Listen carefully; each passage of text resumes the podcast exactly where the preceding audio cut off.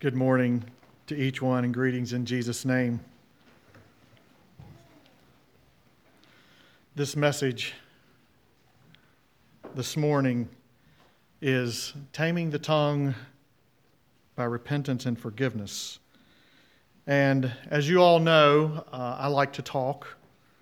And this is something that God has been working on in my life. And uh, maybe helping me to season my speech with some salt, but also, um, you know, we want to appeal to others and not be offensive. I want you to turn with me, if you will, to Matthew chapter 18. I want to start there just briefly, and then I want to look into the Old Testament just a little bit.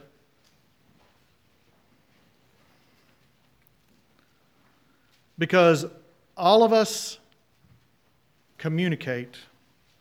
And sometimes our communication is upbuilding and wholesome, and sometimes our communication needs some, needs some help. But they were discussing here the greatest in the kingdom of heaven in Matthew 18. The disciples at the time says here, came to Jesus saying, Who is the greatest in the kingdom of heaven? And Jesus called a little child unto him and set him in the midst of them. And he said, Verily I say unto you, except ye be converted and become as a little child, as little children, ye shall not enter into the kingdom of heaven.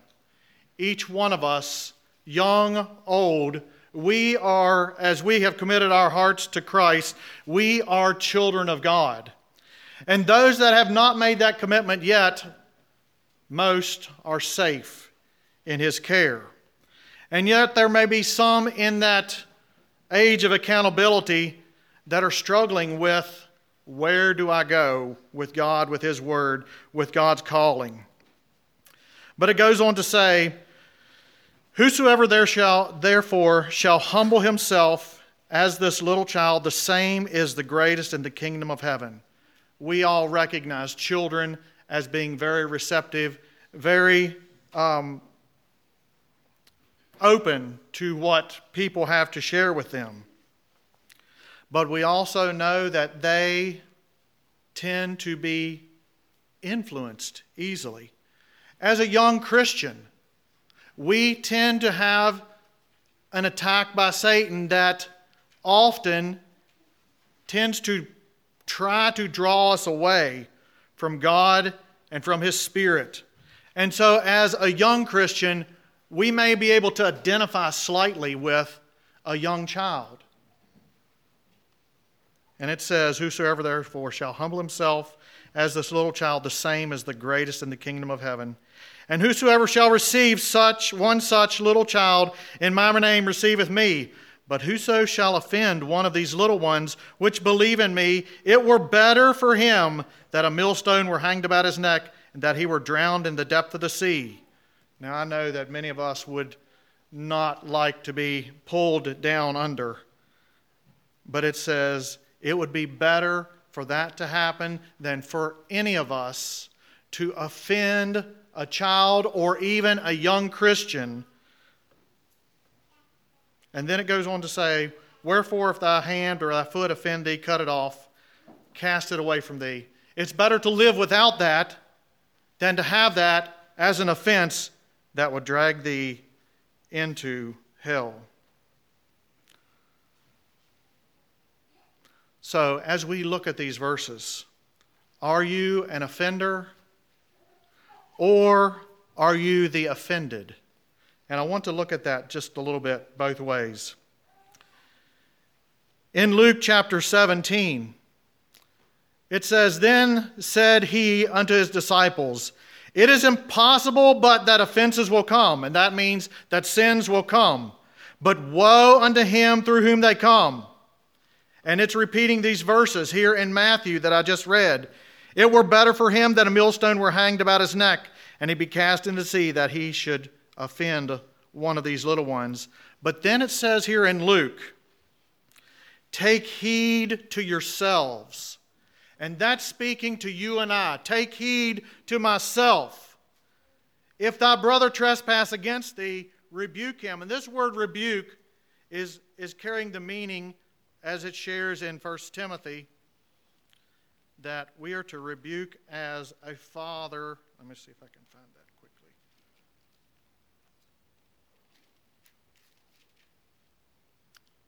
It's rebuke not an elder, but entreat him as a father, and the younger men as brethren, the older women as mothers, mothers the younger as sisters. It, it means don't rebuke an older man harshly, but exhort him as if he were your father. Treat younger men as brothers, older women as mothers, and younger women as sisters with absolute purity. And so this is carrying the meaning of do it gently, do it honestly, do it in a godly way. And it says, and if he repent, forgive him.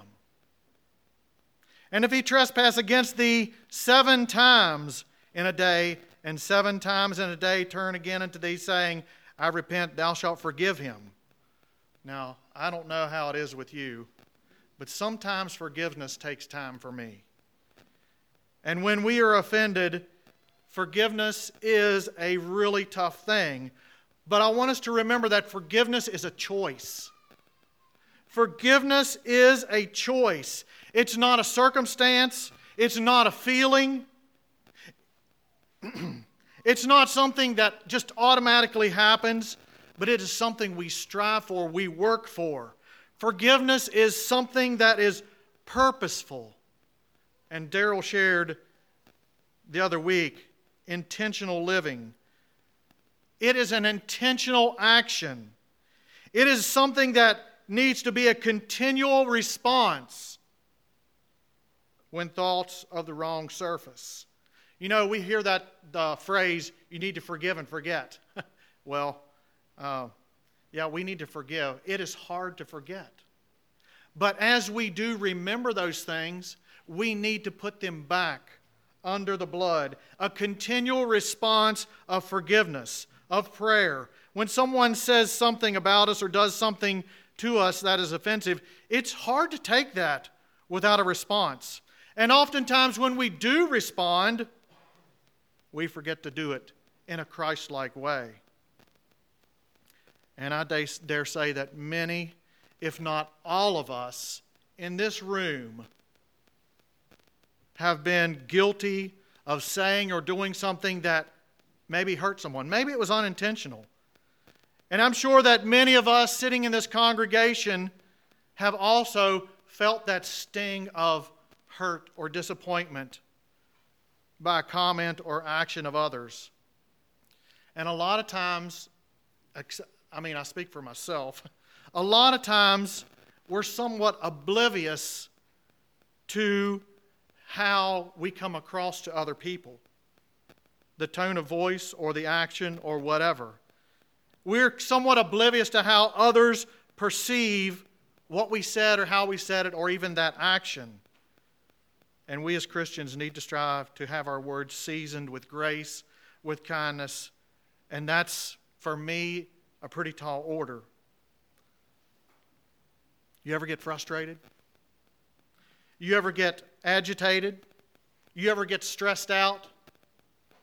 Well, that happens sometimes. At least it does for us.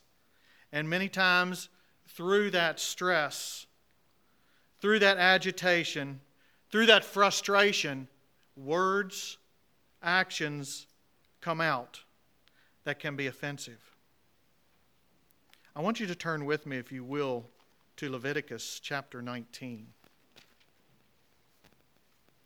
God, in the Levitical law, had some really hard, straight words for the children of Israel when he was laying out the law for them, giving them the commands. Leviticus chapter 19, starting at verse 15, it says, Ye shall do no unrighteousness in judgment. Thou shalt not respect the person of the poor, nor honor the person of the mighty, but in righteousness shalt thou judge thy neighbor. Thou shalt not go up and down as a talebearer among thy people, neither shalt thou stand against the blood of thy neighbor. I am the Lord. Thou shalt not hate thy brother in thine heart. Thou shalt in any wise rebuke thy neighbor and not suffer sin upon him. Thou shalt not avenge nor bear any grudge against the children of thy people, but thou shalt love thy neighbor as thyself. Does that sound familiar? The New Testament. Thou shalt love thy neighbor as thyself one of the part of the greatest command. Love thy neighbor, love the Lord thy God, like thy God with all thy heart, soul, mind, and strength, and love thy neighbor as thyself. I want to look at these verses just a little bit in some of the word meanings. In Leviticus 19:15, ye shall do no unrighteousness in judgment. This no righteousness means to distort or deal unjustly. And this judgment means to judge to charge, to condemn, or to punish. And further down it says, Don't think lowly of the poor, nor highly of the rich. Is that in the New Testament too? Think about that. When we pass judgment on someone, it is often because of our skewed personal point of view. And sometimes it can be way off base. the best way to really get a true picture of what they meant and what they said is just to talk to them openly, honestly, and frankly. It's just as simple as communication because communication can wash away all the supposition, all the assumptions, and it gets down to the nitty gritty of talking about it. But again, sometimes that talking is a pretty tall order because talking involves being vulnerable, allowing yourself to become vulnerable to someone else.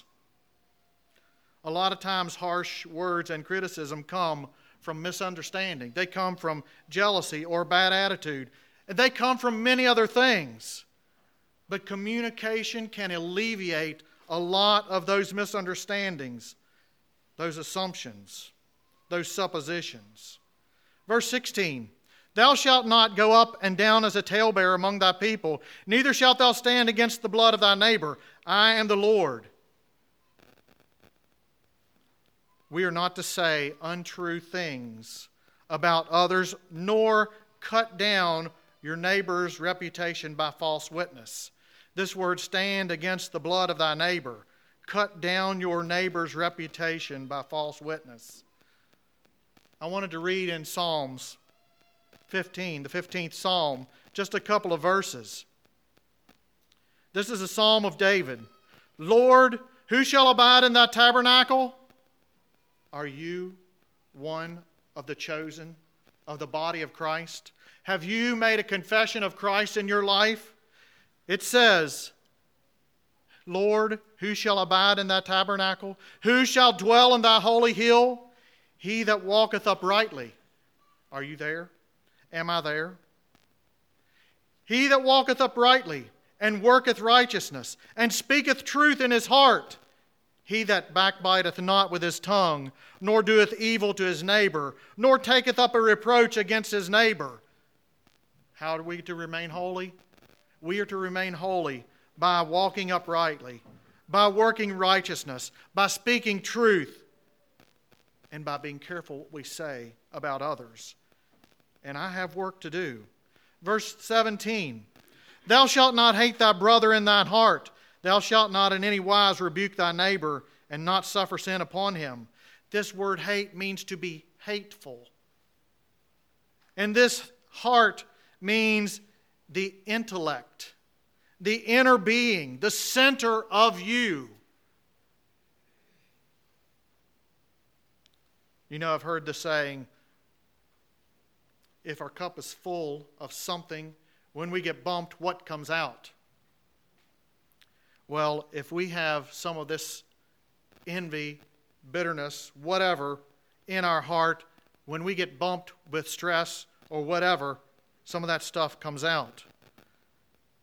This word rebuke means to feel like you're right and then to reprove someone.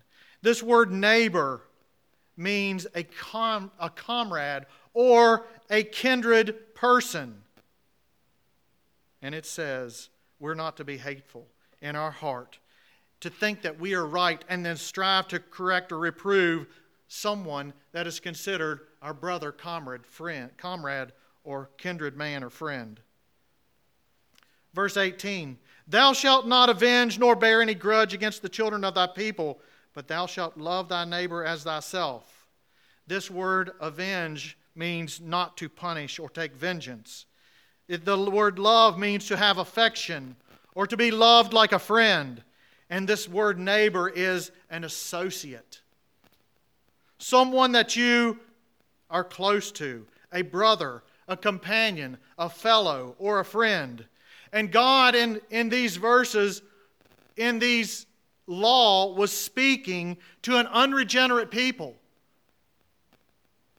Even though they were a chosen nation, they were a society that needed specific direction because they didn't have the power of the Spirit in their lives.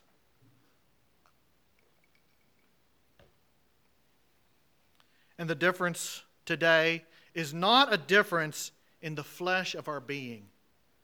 Because I believe the same men and women that walked the earth in this desert area that received this Levitical law dealt with the same passions, the same thoughts, the same offenses, the same offending.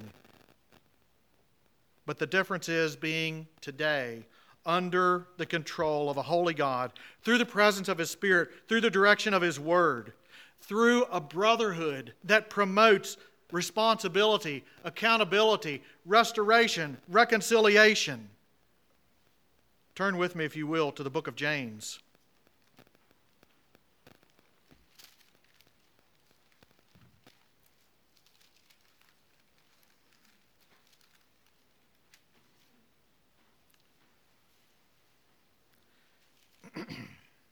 In the book of James, this thought is continued. And it's built upon. And this is written, people, to Christians who are in need of control. And so this is written not only here, but it was written to you and I today. My brethren, be not many masters, knowing that we shall receive the greater condemnation. For in many things we offend all. If any man offend not in word, the same is a perfect man, and able also to bridle the whole body. Are you able? Are you perfect? Are you able to control and not offend in any word? Behold, we put bits in the horse's mouth that they may obey us, and we turn about their whole body. Behold also the ships, which though they be so great and are driven of fierce winds, yet are they turned about with a very small helm, whithersoever the governor listeth. Even so, the tongue is a little member, and it boasteth great things. Behold, how great a matter a little fire kindleth. And the tongue is a fire, a wor- world of iniquity. So is the tongue among our members, that it defileth the whole body, and setteth on fire the course of nature, and is set on the fi- on fire of hell. For every kind of beast, and of birds, and of serpents, and of things of the sea is tamed and hath been tamed of mankind. But the tongue can no man. I want us to pay attention to that. The tongue can no man tame. It has to be tamed by a holy God. It has to be tamed by a heart sold out to Him, filled with the Spirit of Christ. But the tongue can no man tame. It is an unruly evil full of deadly poison. Therewith bless we God, even the Father. Here we are today, reading, preaching, sharing one another, hopefully encouraging one another. But what happens tomorrow? What happens this afternoon? What happens other times? Therewith we bless God, even the Father. Therewith curse we men, which are made after the same likeness or the similitude of God. Out of the same mouth proceedeth blessing and cursing. My brethren, these things ought not so to be. So I don't want to raise a hands. But do we bless God and then criticize or curse, or not necessarily curse, but do we, do we bless God with our Sunday face? And then Monday, Tuesday, Wednesday comes around, and we're not that same person? Something for me to work on. Therewith bless we God, even the Father. Therewith curse we men which are made after the similitude of God. Out of the same mouth proceedeth blessing and cursing. My brethren, these things ought not so to be. Doth a fountain send forth at the same place sweet water and bitter? Can the fig tree, my brethren, bear olive berries, either a vine figs? So can no fountain both yield salt water and fresh. Who is a wise man and endued with knowledge among you? Let him show out of a good conversation his works with meekness of wisdom, his lifestyle. But if you have bitter envying and strife in your hearts, glory not and lie not against the truth. This wisdom descendeth not from above, but it is earthly, it is sensual, it is devilish. For where envying and strife is, there is confusion and every evil work. But the wisdom that is above, from above is first pure then peaceable, gentle, easy to be entreated, full of mercy and good fruits, without partiality and without hypocrisy. And the fruit of righteousness is sown in peace of them that make peace. So, are you the offender or are you the offended? Are we all in the same boat? I think many of us are. I think many of us do fail in the way that we speak, the way that we act. And so, for many of us, we are the offender. And what do we do with that? Both are hard to deal with, but they need to be dealt with in repentance and forgiveness through Christ. Both are hard to deal with because an offender has to admit that they were wrong. Are you wrong? Is it easy to admit that? It's tough for me sometimes. But I want to say this when I am, hopefully, when that is shared with me, I hope that I am more than willing to go forward to make things right again. Both are hard because the offender has to admit they're wrong and then go make amends. The offended needs to practice the mindset of Christ and forgive, even if there's no acknowledgement from the offender. And we look at Jesus, and he was an incredible example of forgiveness. When he was accused, he didn't answer back. When he was beaten, he didn't strike back. When he was crucified, he said, Father, forgive them. Oh, that we could have the mind of Christ. Philippians 2 5 says, Let this mind be in you which was also in Christ Jesus, who being in the form of God, thought it not robbery to be equal with God, but made himself of no reputation, and took upon him the form of a servant, and was made in the likeness of men. And being found in fashion as a man, he humbled himself and became obedient unto death, even the death of the cross. And you know, as I was studying and reading some of these accounts of Jesus and his response to the governor to those men, to, to the uh, chief priests, it says that he answered not a word and they marveled. That to me is amazing. Are you able to bear the marks of Christ? Are you able to suffer those words and then to forgive? Are you able to admit that you have offended and then go for reconciliation? We cannot do it on our own strength. We look at those children of Israel and the laws that were laid out in, in detail of how they were supposed to perform it. And Jesus came and gave us a new heart and basically said, You have a new heart. Just go fix the problem.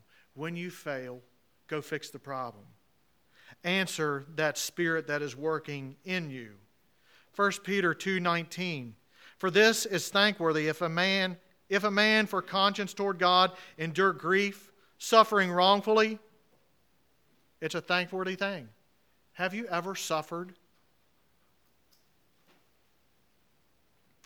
For what glory is it if, when ye be buffeted for your faults, ye take it patiently? But when you do well and suffer for it, ye take it patiently. This is acceptable with God. For hereunto ye were called, because Christ also suffered for us, leaving us an example. It says Christ did this before us. Christ suffered before us. He left an example. When he was reviled, he reviled not. When he was accused, he answered not again. When he was beaten, he didn't strike back. When he was crucified, he said, Father, forgive them. Did those people at the foot of the cross ask Jesus for forgiveness? No, they didn't. They walked by and reviled him and criticized him and said all manner of evil against him. And yet he said, Father, forgive them, for they know not what they do. Because Christ also suffered for us, leaving us an example that ye should follow in his steps. Where are you? When things come your way, are we following Christ's example? It says, He who did no sin, neither was guile found in his mouth, who, when he was reviled, reviled not again. When he suffered, he threatened not, but committed himself to him that judges righteously.